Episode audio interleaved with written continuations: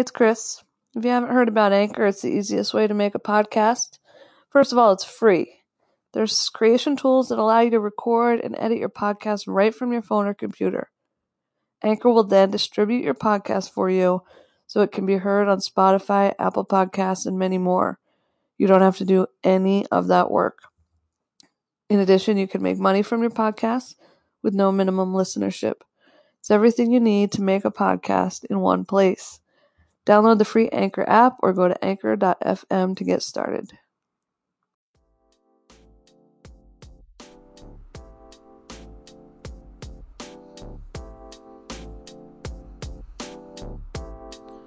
Welcome back to the Situation in the Story podcast, where you can peer into what happens behind the page as I pick authors' brains about their experiences, their process, and their purpose. I'm your host, Chris Moore. I need your reviews and I need your ratings on your podcast platform of choice so that I can continue bringing you this content. As always, thank you for tuning in. Sit back, relax, and enjoy the show.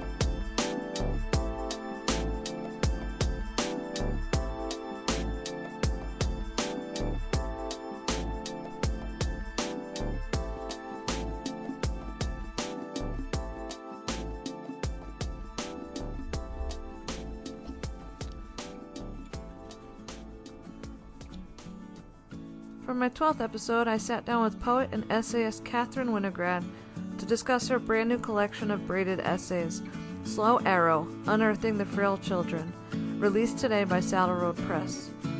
Kathryn is also the author of Phantom Canyon Essays of Reclamation, an IndieFab Book of the Year Award finalist, and Air into Breath, a Colorado Book Award winner in poetry. Her work has been published widely in journals such as River Teeth, Hotel America, and The New Yorker. She received her P H D in Literature and Creative Writing from the University of Denver and an M F A in Poetry from the University of Iowa.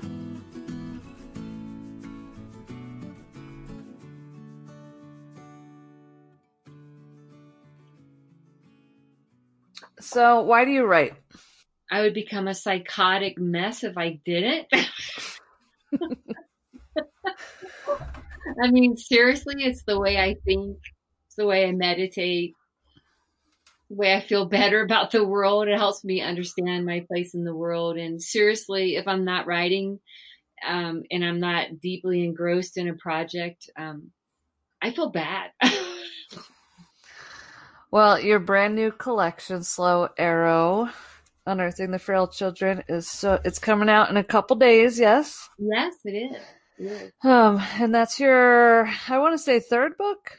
It's my sixth book. Sixth book. Yeah, but but but the other three books were more like teacher resource books. I co-authored a couple books. I did. I was really big into online learning. I co-authored a couple books with a, a University of Massachusetts professor, and then I did a book um, for Scholastic on poetry, stepping sideways oh. into poetry. So cool. So, so it's three more literary books and three teacher resources books. But I will say yeah. I put money on the teacher resource books, which I've never made on the literary books. All right. um, so the new collection reminds me a bit of like uh, Annie Dillard or uh, P- Pilgrim on Tinker Creek or something like that. Um, how long is the collection in the making? This one's been a hell of a long time.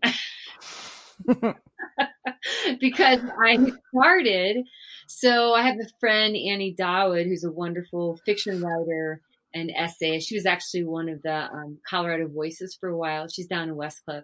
So she sent me a link. This was, you know, I would say five or six years ago.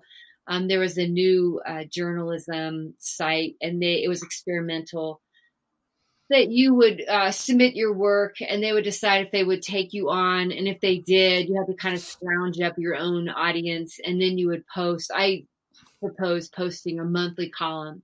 And yeah. I wanted to use uh, my cabin, which is up by behind Pikes Peak in Teller County, as like a microcosm of both what's beautiful in nature and then also um, the environmental issues that we face today. Uh, so I did that column. Um, and even as I did it, I knew that I was putting in placeholders for family story. I knew mm. that science and the biology and the history that I was learning about all could work metaphorically with family story. Um, in creative nonfiction, we call that making a braid. So I'm making a braid. So um, I knew that I wanted to try to, after I was done with them. And I remember I had, I actually had um, lunch through Regis with um, um, uh, Alexie, um, Sherman Alexie. Oh, wow. Which was really fun. And I told him about what I was doing. He's like, oh, that's great. He says, you know, twelve columns, twelve months, a book. I was like, well, that's great. That was five years ago. so, um, so anyways, when I finished the columns, then I thought, all right, I'm just going to try to see if it worked. And, um, it did. I, I, now I can't remember which essay, which column it was the first one that I, uh, did. I think it was maybe Sky Glow, because Sky Glow was about, um, the vanishing dark in our skies, basically. Yeah. And my mom uh, came out here as um, Slow Arrow is about about five year, five or six years ago. So she actually went with me on some of these trips where I would go around and look at the places in Teller County, like the a quarry where you could um, find fossils in Florissant, yeah. uh, a wolf uh, sanctuary. And um, they, she's going blind. And so I knew that somehow Sky Glow um, and the idea of this vanishing darkness at night mm. fit in with my mother. Yeah. Um, especially when I, there is something that's called, and now I can probably look it up in my book. It's um, a way that you look at the stars um, uh, at night uh, to try to see really the faintest ones. And um, yeah. Yeah, you have to learn. It's the art of dark adaptation, and yeah. in the sensitivity of the eye. And so what happened, I was reading about that, was that, you know, the risk is, is that when you do that, that the light is going to hit what they call the blind spot in your optic nerve. Yeah. Well, as soon as I saw the blind spot, I'm like, well, there's my mother, right? I mean, there's her blindness. And so I, so then the essay became this, um, real uh, braid as um, at this point, my mom was trying to reconcile herself with having moved to Colorado after, you know, spending her whole life in Ohio. And, um, and at that point she was feeling better. And um, I had gone to her apartment, her, her place, we were looking out. But I also discovered these things about my mom um, that she had, I knew she had written when we were kids. She made us dress up for Christmas for these plays she wrote. And there's a picture of us all sitting around with elf hats on, on stools. But I hadn't realized how serious she had been about poetry. Her mom had given her a book of poetry. My mom had read poetry. And I asked this question when I was over there once. I was trying to figure out, um, uh, there was a poem by Keats. I couldn't remember the name of it. And I was going, you know, and I didn't even think my mom would know. I didn't think my mom knew anything about Keats. And like she like zipped up, you know, this little eighty-five-year-old zips up out of her chair and buckled over to this little bookshelf. Um, and in it is this uh, little volume of poems. And there's the poem by John Keats with her annotations. And wow. That was a total shock to me. I, yeah. My mom really had, I mean, you know, she, my mom's a lovely person and she has been supportive of me of poetry, but not, you know, that much. Yeah. And, you know, you know, they, they kept asking me, why wasn't I going to write for a medical journal? Well, but, um, so it was just, it was a pleasant shock. So that, I think that was really one of the first ones that I sat down and tried to do. And I realized that it could happen. And so I went through each one of those columns and I, you know, really looked at them and thought, okay, well, what else is going on in here? And when I work with students, you know, I talk about, you know, here's a little, here's the hot spots in your piece or the door that you're opening up you haven't walked through, because I really believe that. I be, believe that people write these drafts and the unconscious comes out as they're writing, and they write things down and they don't even realize how emotionally important they are. Mm. And point them out, out to them. Um, and, you know, one thing I've learned, and since I went from writing poetry, which I still write, um, to creative nonfiction, is that if a person comes from poetry, they're much more likely to recognize when there is metaphoric possibility in prose. When yeah. it's opening itself up for you to go more in depth through image and create metaphor than someone who perhaps maybe started out on the journalism side and hasn't had that training in understanding how poetry works and yeah. looking for associative meaning and intuition. Um, so I, so I, so I see that. So I, so I kept looking for that in my own pieces, right? In order to find, okay, so I wrote about this, I wrote about that, and what are the threads, the things that are happening in my life now that have happened over the last five years, um, that uh, seem important and significant. Yeah. As far as the process of the braided essay, are you saying that you? You would maybe have a draft about your mother's blindness and then a draft about totally separate about, you know, the vanishing darkness and then find a thread, or was it more kind of magically? Yeah, it's, I mean, it can be, um, you can do it anyway. I mean, I've had, I've worked with students where they've had a couple different drafts of different things that didn't work out. And then I've asked them to go out and get an outside piece, because one thing that's so powerful in a braided essay is when you can go out of yourself, and one of your threads is something that you bring in from the outside world, whether it's political, it's science, it's history. Um, And then you weave that in, and then suddenly, you know, you, you are a part of this larger world. And now your essay goes from being maybe something that's very um, focused on the self to something that's more focused on the self in the world. Mm. Uh, for me personally, I, for these particular essays, I um, had just the columns that I'd written, and then a sense of what I wanted to uh, write about. I, you know, the, my mom's migration here. And so I would just come up with some images in my mind, some metaphors, and then I would want to tell the narrative. And I just kept finding places to sort of weave them through the column. Yeah. Um, you do it really well. Now, earlier you mentioned the kind of the environmental and political piece, which reminds me of your essay, Migration Corridors. Um, yes.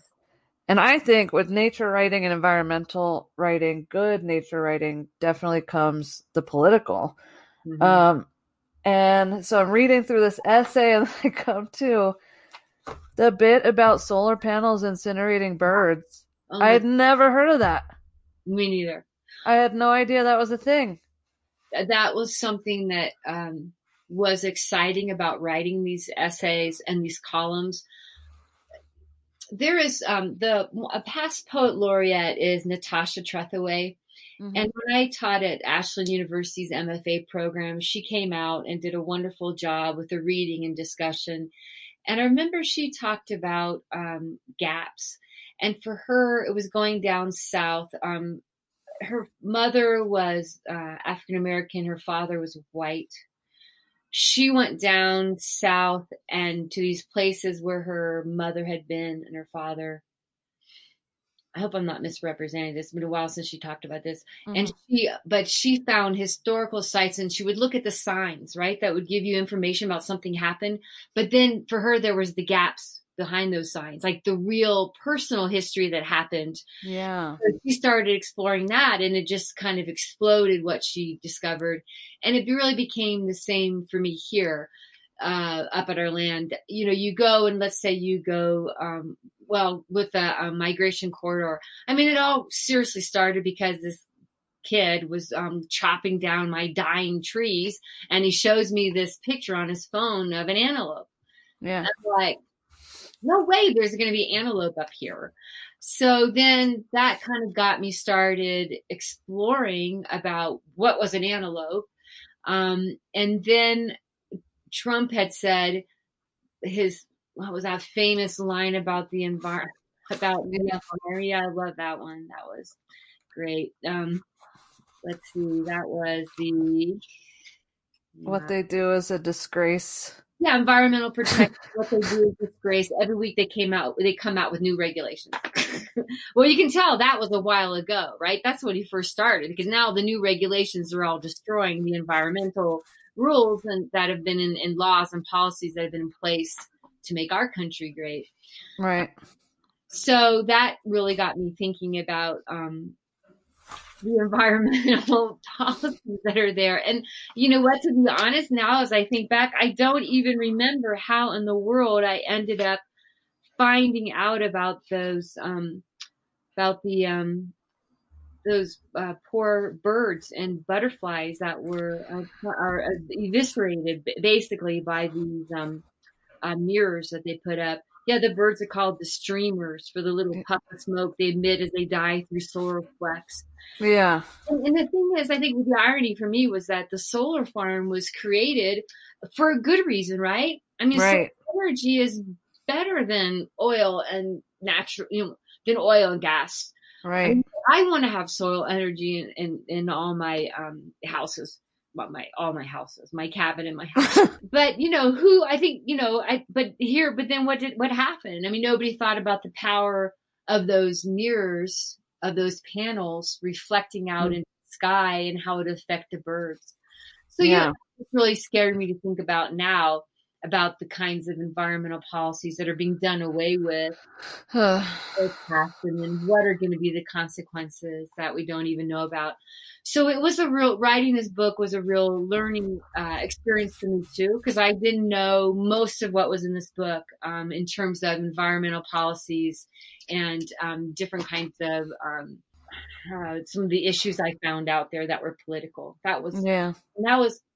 pretty fascinating, but all, but you know, if you go, if you were to go up to Teller County, I don't know if you've been up there before. It's mm-hmm. very beautiful. It's not an aspen. It's not a vale, especially where I am, where our cabin's like on this big, um, high mountain meadow, you call it. And then below it, I have rocks and trees. And I mean, and I got this great view of everything, but it's really where ranchers go to Um, graze their cows. Right. It's not where people go to ski. And so there's a lot of, um, you know, grass everywhere, grass and, yeah. and trees. And that's yeah. it. Okay, well, there's another aspen tree. There's some more grass. There's another rock. Um, but when you start digging down into the natural history, into the biology, into the science, it's totally fascinating to find yeah. what is really there. And I and I'm I just proposed a workshop um, to um, Ghost House, um, which is down in New Mexico, um, and I'm hoping they'll accept it. But you know, I want other people to realize that they can do this in their own personal writing.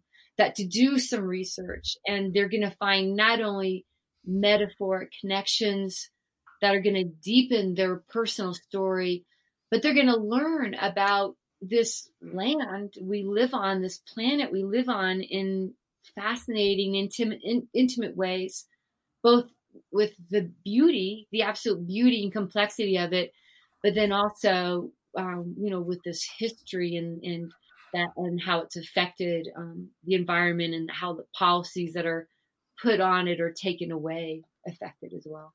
Yeah. I travel a lot, road trips and things like that. And I, I mean, I've driven through the plains or areas like you're describing, just grass, rocks, and thinking, well, there's nothing here, but your yeah. book, like taking us into the mining shafts and the, uh, the fossils. Yeah, it's like there's this whole hidden world. I remember uh, I was wandering around the mines. I'm not sure it was the Victor mines or the Cripple Creek mines, but there was a sign I saw. It was a tourist sign. It was so shocking to me because I did not realize that the miners way back then in the eighteen hundreds would the, take burros and donkeys down into the mines so that they could lug around rock for them, and then when they the they got sick or they didn't need them anymore or they were going to close up the mine, they would just leave them down there in the dark to die. That's so shocking to me. That, yeah, I mean, that there's there's so much like metaphor there. Yes, it, you pull it out so well, and I love what you said earlier about how if you come from poetry, that can really impact your ability to write creative nonfiction in a positive way. Earlier, you had said something about how your students seem to just unconsciously put things into their essays that they maybe need to, you know, explore deeper or mine. And I, it, it had me thinking about dreams, because I'm a very, very vivid dreamer, heavy into the study of dreams with my therapist and things like that. And I know your essay, which is the namesake of the collection, Unearthing the Frail Children, you wrote about your father's death. Yeah. Um, and you wrote a lot about kind of dreams you had of him in there. How do dreams kind of inform your writing or even your life? I was wondering if you could talk about that a little bit. I'm unfortunately not a big vivid dreamer. My husband is like, he has the most fascinating, he gets up in the morning and tells me his dreams. I'm just like, like you're just making this up, because nobody dreams like you are dreaming. There's no way. Yeah. But, um, you know, after my dad died, I, it was interesting. I would have these dreams and my dad would just show up and wave, or he'd be over there and he, I'd see him smiling. Like just like if the dream wasn't about him, he would just sort of be there somewhere, but usually, you know, smiling, waving, et cetera. And then I had that one, that dream though, where, uh, where my brother and I are taking him up these stairs and where he is acknowledging that he's going to die to my mother. I think dreams are powerful tools. Oh God, they're so powerful. Um, Terry Tempest Williams, I mean, has um, dreams. I think the the Clan of the One-Breasted Women. Do you know that essay? It's, no. Oh my goodness, you should go read it. But at the end, it's about a series of dreams, if I'm correct. Uh, but I think that, you know, for me, I want to agree with Freud. I think that you dream things because you're trying to figure things out. Mm-hmm. You are, they're, they're right in your psyche, and that they're trying to tell you something, and that there are symbols in the images that come out of the dream. Yeah. It's uh, crazy. I've been having this dream over and over again this week about my dog dying. Oh, either alive. Yeah. He's here. Oh. He's my best buddy. Like he's my, he's my little partner in life. And, uh, the first one I had, three or four of my students took him to like an empty field and threw him in front of a train and filmed it. So like, whoa, vivid dreams, like I told you. But yeah. Then every night after that, it's like it's just he runs out into the street and I can't get him to stop running. So I've been, you know, trying to deal with what the hell does that symbolize all week, and maybe yeah. it's Maybe it's just general anxiety about the state of the world, but um, it's interesting to me. So, okay, your collection seems to deal so much with death and time, which I love. uh, what what can you say? I mean, you write a lot about time, kind of the relationship between time and death. I almost thought the last essay, Coda, was about the death of your mother, but it sounds like she's still she's here. Alive. It's funny. I read that piece and somebody told me it's like a eulogy for my mother. Yeah. And it is. I think it's a eulogy for my mother of who she used to be. Okay. Who she is now. She's not, she'll be ninety-one. I mean, she's getting old. She's yeah. lost her, you know, she's losing her short-term memory, and she's become more vulnerable than I remember her as a kid. I, I mean, I think when you're a kid, you always see your your mother's as, oh, you know, this powerful character, and now she's much more vulnerable. Um, time, I mean, I didn't go about wanting to write about death and time. I, I think I apparently think about death a lot. I think, but it's hard not to. I think because that is part of my mom's journey here. That is why she came here. My kids are, my two girls are off and away. I don't have grandkids. Uh, so um, she left where my brother was in Ohio to come out here for the specific reason that she wanted me to help her as she got older, and then help her when she did die. And she does not want to be resuscitated. She does not want to have her life prolonged. And she has been telling me this for I mean, my sister, brother, and I, I think for twenty years now, drilling it into us. Yeah. What I want. And she doesn't want a funeral. She, she wants just throw it in and throw my ashes in the garbage. I'm like, I'm like, no, I'm not going to do that. So, oh, man. So, and then every time I see her, you know, it's sad, uh, but she either is joking about dying, wanting to die. I mean, her last great comment was that um, if I can just find a big knife, I'm going to slit my throat. I mean, it's kind of gallows humor. I mean, I have right. to laugh, and she laughs. Um, but then, but she's, every time I see her, she's talking about dying. So it's hard enough to think about it. My father's death was big for us as well. Um, and then I think when you're, uh, you know, you have a piece of property like we do, uh, you know, we find dead birds, we find dead fawns. And I mean, those are always, and calves, and I don't know, they're always somewhat symbolic to me. And, um, in some ways, you know, create beautiful images. There was one, a calf who had, that had died down by our creek. And, um, I watched it slowly disintegrate. Mm-hmm.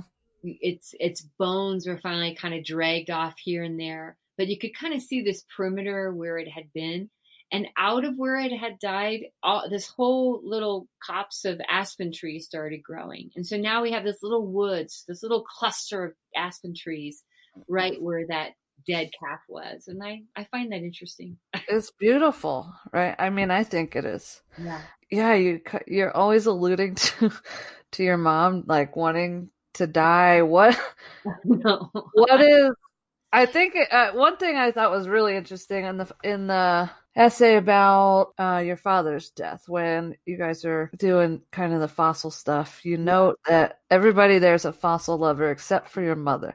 Yeah. Which uh, so for me, that essay was the most interesting to write, and I felt like got the deepest. Um, I I love fossils. I've loved fossils since I was a kid. I had a dead box. I collected fossils and dead things. I had all sorts of things in that box, but I've always loved fossils. And so you can go outside of Florissant National Park. There's a little um, quarry Um, between the park and Florissant, and you can pay ten dollars, drive back there, and they, and they bring this giant pile of shale and dump it on the ground. And then they give you a little butter knife and a little scraper, and you, they teach you how to kind of peel the shale away. And yeah. then if you're lucky, you find these beautiful little carbon imprints of leaves and seeds and, um, branches and, and they found, and bugs, and they found a bird, a beautiful bird there, um, the remains of one.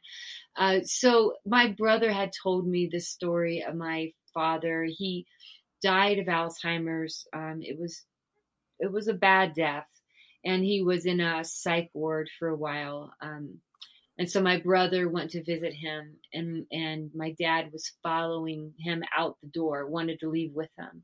Yeah. Begging my brother, take me with me, don't leave me here. And my brother had to go through the doors, and the doors closed, and there was the glass of the doors, and my father pressed his face against the glass to watch my dad, my brother.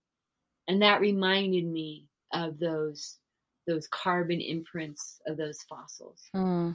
Um, and so um, that, you know, led me down this path, and I learned about the different kinds of fossils uh, that are out there. And then the fact that my mom was with me, right? And we were not only, and not only is, I mean, Florissant is so fascinating, as I realized, because there's an extinct volcano there, and there used yeah. to be a lake, you know, yeah. and where, where the volcano was, you know, putting all the lava and ash in there. And so it just seemed, and that's was really where my mom told me, I think I must have known, but I, I just didn't quite understand what that meant.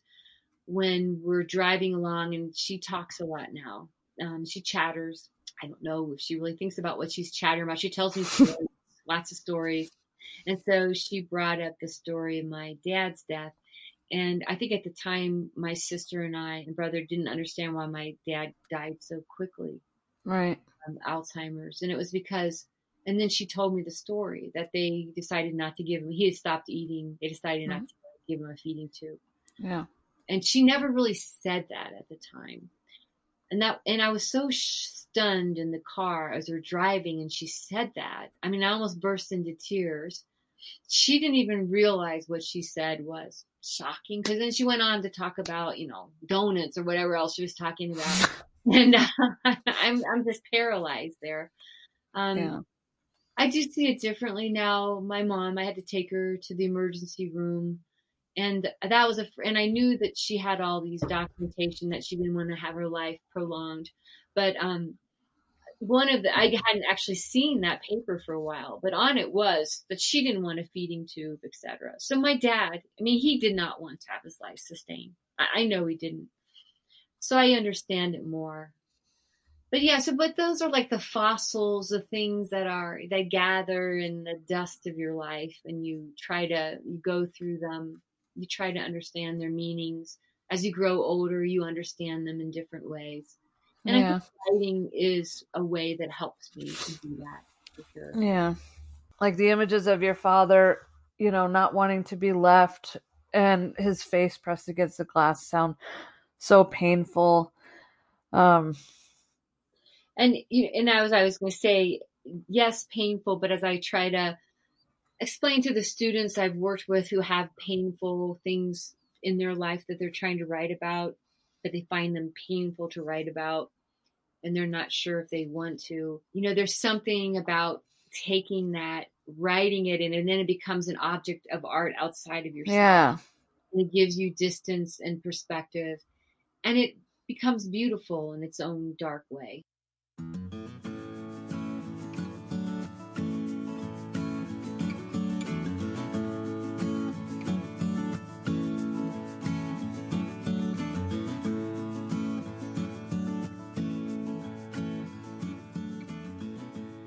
Who are the Frail Children? The ama- this was another amazing thing I learned about um, in my research about this area in Teller County, which I thought was just a bunch of rocks and grass. uh, what I learned about is that um, there was a, a homesteader, Charlotte Hill. I'm going to find, there we go. She was an eighteen hundreds Florissant homesteader who became a fossil hunter. And she found the first fossil butterfly ever found in North America. Mm. And that means that, I mean, when you think about it, that is astounding that there would even be a fossil of a imprint of a butterfly. When you think of how fragile their wings are, that yeah. somehow it ended up crushed in these rocks, but not crushed. And that they were, she found it and was, you know, I don't know how she did it. She found the layers and opened the layers. I have no idea.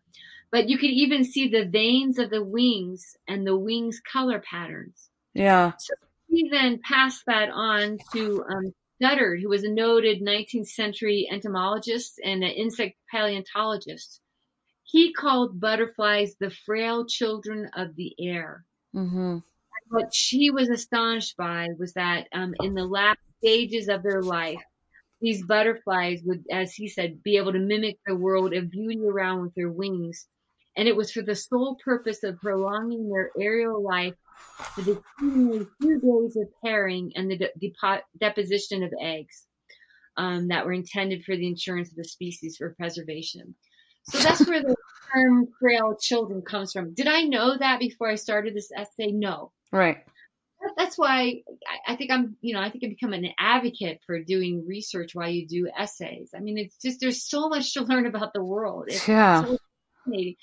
Um, but I realize in uh, with the frail children, the frail tra- children uh, were my father, right? I mean, my father had been a medical doctor, a wonderful, you know, gentle, caring, dedicated doctor who was struck down by Alzheimer's.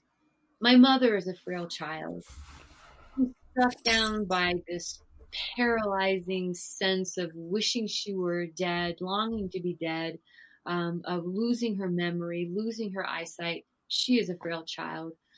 And then I'm a, I, I realized in writing this book, I have a sense that I am a frail child too. I mean, so yes, it's the family of frail children, I think. I think maybe anyone who is going through um, transformations. I think we're all vulnerable and frail, really, when you think about it. Yeah. I mean, it's especially, it might sound silly, but it's especially top of mind right now with the, you know, the global pandemic. exciting. I know. I mean, you know, we walk around, we think are, are okay, and somebody could just breathe on us. And, yeah. You know, if you happen to be, you know, have um, real frail physical health, you are in danger of dying yeah. from that. Um, the essay Breviaries of the Ghost. Yes. Another death. kind of, sorry. I love it. I mean, okay, so the other part of the title, Slow Arrow, comes from the poem Slow Arrow, that um that uh, inverted um inverted, inverted syntax uh, syntax published. Um, because my sister asked me, my sister is a born again Christian. She's a very good person, very good person. She says, "Why do you write about death all the time?" Well, I mean, it's just because it's out there everywhere. I mean, it's part of the beauty of the world, really. Um, but yes, uh, so the breviaries started. Um, I wrote that because I had an older student, a woman. She wasn't a student then. She came to my office at A C C.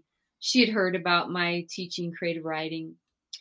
And um, she had been taking classes there with her son. Um, and it turned out he had a drug uh, dependency, a drug problem, and he finally overdosed.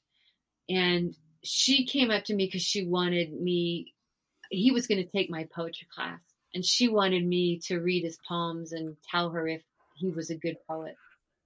And I was not going to do that. I, I was not going to read some kid's poems and evaluate them for the mother. But I did talk the mother, and I ha- and that essay is really about why. Why did I find myself unable to do that? Yeah. But I um, but I was able. You know, the good part that happened, and she was sobbing in my office. But I actually managed to get her to take a class because I thought, you know, because she well, she wanted to take a class because she wanted to hand in his poems and then have the class talk about, you know, if they're good or not. And I was like, that is not going to happen. I said, I'm not going to do that. So I got her to, I think, I think the first class she took, she sat in on the class because I wasn't going to give a grade to a grieving mother, but I got her to start um, taking classes. And I think it took about three classes before she actually wrote something. Yeah. and we were, and I was with a group of young women, and it was actually the Writer's Studio Club, and she came. And we were having a good time. And then we found this website where you could write a little haiku and then upload it. It would be published on the website. So we got her to write a haiku, and then we published it. It was like the first thing she'd ever written. Mm-hmm. She ended up getting a degree from um, um, from Arapahoe Community College, which is fascinating. But that essay braved um, not only her story, but also the story. At that time, we were having such a... Uh, our aspen trees everywhere were dying like crazy. And then there was the, um, the beetle kill as well. And so it just became a braid uh, of that. Yeah. Of trying to deal with both. It has this, I got this sense of longing from the mother to just almost, well, now that you tell me she wanted them to be read in the class, like maybe a way to immortalize him. And, you know, my suggestion to her was, you know, take those poems, make a book out of them, right? Give them to the family. Um, I, I was more in, concerned about her, and I felt like writing would be something, would be a way for her to deal with her grief, because she, right. was, she was in such pain. Actually, in that essay, you allude to, in the very first sentence, how you set out to write an essay about something, and it often becomes about something else. So would you talk a little bit about that, kind of from a craft perspective, how the essay seems to decide where it's going for you? Sure. Yeah. Sure. I think that's the big distinction between what people think of an essay uh, when they think of one that they had to write for school, that had a thesis, right? Yeah. You have an introduction, you have a thesis. You've already mapped out where you're going to go in that essay, and you are putting in whatever you need to support that thesis, that, that assertion you've already come up with. Creative nonfiction is completely different from that. Um, creative nonfiction, we don't really care what the thesis is. I don't care. I don't want a thesis. Right. I know. There's no thesis. And it's about the journey of the eye. It's, I start here. I mean, you know, I could sit here and I could start writing about anything that I have in this room, and then it would be a journey of where would it take me. Um, and so y- you, it's, it's rumin, it's ruminating and reflection. It's, um, bringing in images that come to mind, and then just allowing your mind to follow where it wants to go, and then to see what you end up with, and then to kind of um, work with that material finally. Yeah. I, I think it's successful, you know, I think it's an exciting um, genre for that reason, because it is about the unknown. It's about the journey yeah. of the eye of the eye. Like I, what we're interested in is how does this mind, you know, work? Yeah. To go. And that's the important part of it. Love it. I graduated from Regis in January, and since finishing my manuscript, I haven't written anything. Uh, what's that? Are you feeling bad? Uh, no, I'm okay with it. Because my understanding is that that's kind of common. Yeah, um, it is. You're right. I, but, I went down with Iowa. Like, I was so burned out. I couldn't write anything for a while. Like, people say that. It's like, you've got, I mean, you've had, so, you, it's three years, right? Altogether. Two. Time, two and a half. Yeah. Yeah, two and a half. Two, two and a half. So it's, by the time you get done, I mean, I know you guys are all fried. I'm yeah. gorgeous. Those um, residencies are so intense with, you know, day after day after day after day, like yeah. just all stuff being stuffed on you. And then here you are getting, you know, feedback from all these different writers, and then your peers, you're getting feedback, and you, and you change immensely. I mean, I think that's what I love about the M F A program, is that whatever student comes in, no matter what level they are at, it is astonishing to see how their work changes. Oh my God. Yeah. In those years. But then the writer's got to figure out, well, who am I? And how, you know, now you've got, I think so often they end up with, they have a thesis, but when they start thinking about a book, they're going, well, I have this work that I did, you know, two years ago, but it's not like the work I'm doing now, right? How do I, it doesn't have the power, the focus, you know, whatever it is. So how am I going to make this work? So I think you do need a little intermission to kind of figure out, okay, let me just sit back a little bit. Yeah. Figure out who the hell I am. Exactly. So. yeah. I'm, I'm, planning to kind of rewrite over the summer. So, um, but all that to say that your braided essays have kind of put a fire under my butt again, because I don't, I don't know. I had an essay called Peregrination published in the fairly new journal, uh, Hairstreak Butterfly Review, mm, that nice.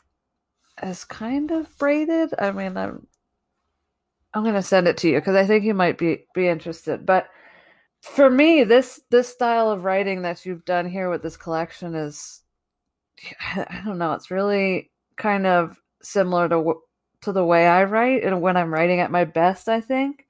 Oh, yeah. So it's been super inspiring. I think I'm going to maybe take some time during this quarantine situation to... I know. I'm going to do some new writing projects. There is, um, I published in January.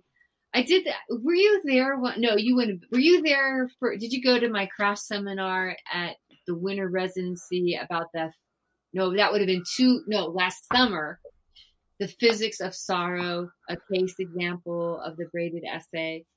No, last summer I was in the Pacific Northwest doing like a, a travel semester. Okay.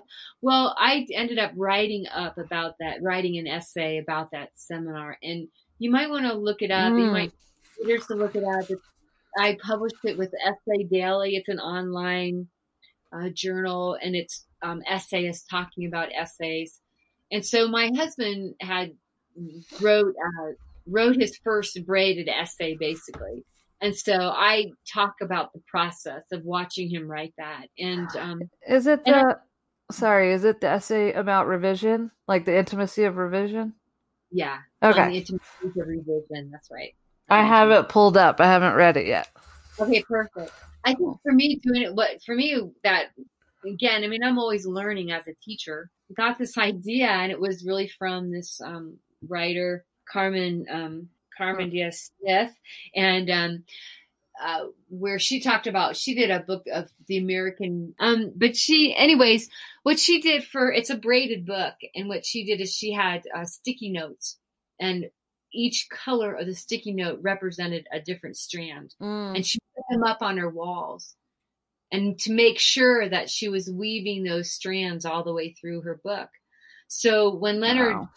gave me his essay, the first draft of it, I went through and highlighted all the threads. Mm-hmm. So every time there was a change, a change of subject, something new was introduced, then I would get, I, I would highlight it with a new color from the highlighter on the word processing program.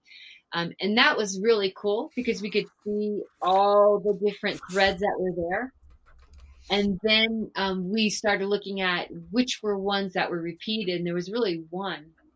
And that was about black holes. And that became the frame of his essay. And then he got rid of threads. But then, we, we, you know, he was able to start working with how could he weave those threads all the way through the essay. So it was a, kind of a good visual representation of the process. Yeah. Do you feel like the, the topics or the threads in a braided es- essay need to be really uh...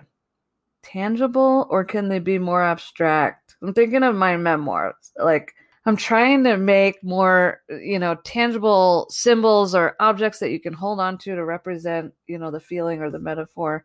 But I'm dealing with kind of these big themes of abandonment or trauma or addiction. Well, it sounds like you are, is your passion poetry? Because it sounds like you really think about things from the poet's eye. Yeah, not nothing formal, but that's definitely what I've written okay. you know, throughout my life. I can see that, because you're concerned about image and metaphor and, yeah. and having concrete objects. I mean, that's all poetry, right? Show, don't tell, do the concrete, stay away from the abstract. But I think what you need to remember that in creative nonfiction, It's it's also about reflection. Uh, right. Kim Barnes is a wonderful essayist and teacher. She talks about a really basic um, kind of frame you could have for an essay, which would be scene, reflection, white space. Scene, reflection, white space. So that I think that's one of the hardest things for poets to deal with. I know I had the same trouble myself, and that is um, the reflection part, because we're trained from so early, show, don't tell. Yeah. Right? And so, like, I'm supposed to tell. Right. Yeah. That's been so hard. I think that, yeah. So I think that for me then, yes, I think that um, depending how you do it, one of your threads can certainly be the abstract, the, uh, the reflection, the trying to understand. Yeah. David Lazzaro is one of my mentors, and I, originally, and it's still the first third of my book is in first person present tense from my perspective as a child. Oh yeah. And he's like, which is very challenging. Not many people yeah. do it, and a lot yeah. of people yeah. Uh, but he was like, where's the you now? So like yeah. I know, I know it's so hard. So that's gonna be a big part of the rewrite and the revision this summer. But well that that's it's so vitally important in creative nonfiction. It's the, it's the double narrator. It's the narrator now, you who you are, and then it's the narrator of the past, who you were before. And it's yeah. the narrator now who reflects upon the the narrator of the past, who would not under would be naive and not understand what was happening in the same way that you. you understand now. Yeah, it's gonna be interesting. It'll be interesting, yeah. But yeah, so I mean, you know, I think what you could do is think about that as being uh, one of your threads in your brain. If you threading in, okay, here I am, here I am, the person who has gone through this education on writing, who um, you said you have are doing therapy, you're interested in dream work. Yeah. So that person looking back at the experiences that you had and what you've written in that voice, and now asking yourself, okay, well, what is it that I didn't understand now that I understand now? Yeah. How do the, I do this? Yeah. Good stuff. Now you're giving me all kinds of ideas.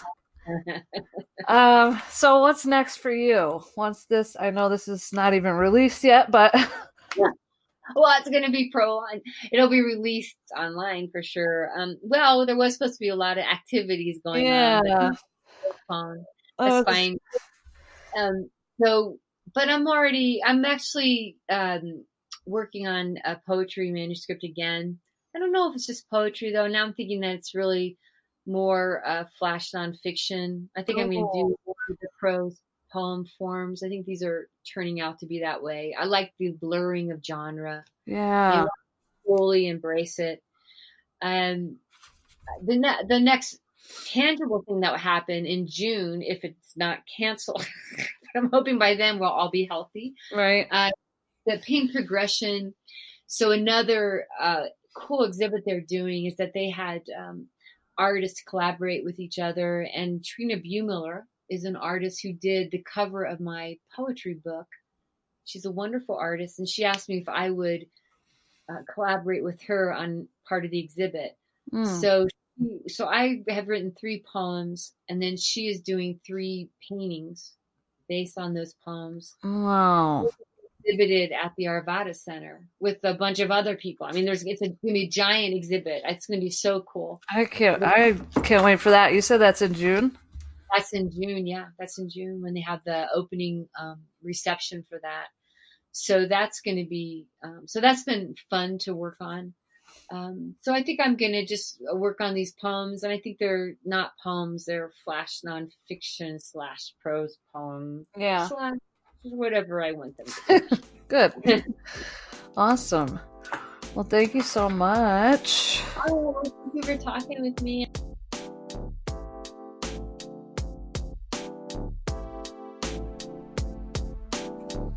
As always, thank you for tuning in. You can purchase Kathy's new collection from Amazon, Barnes and Noble, Powell's Books, and IndieFab. Until next time, keep reading.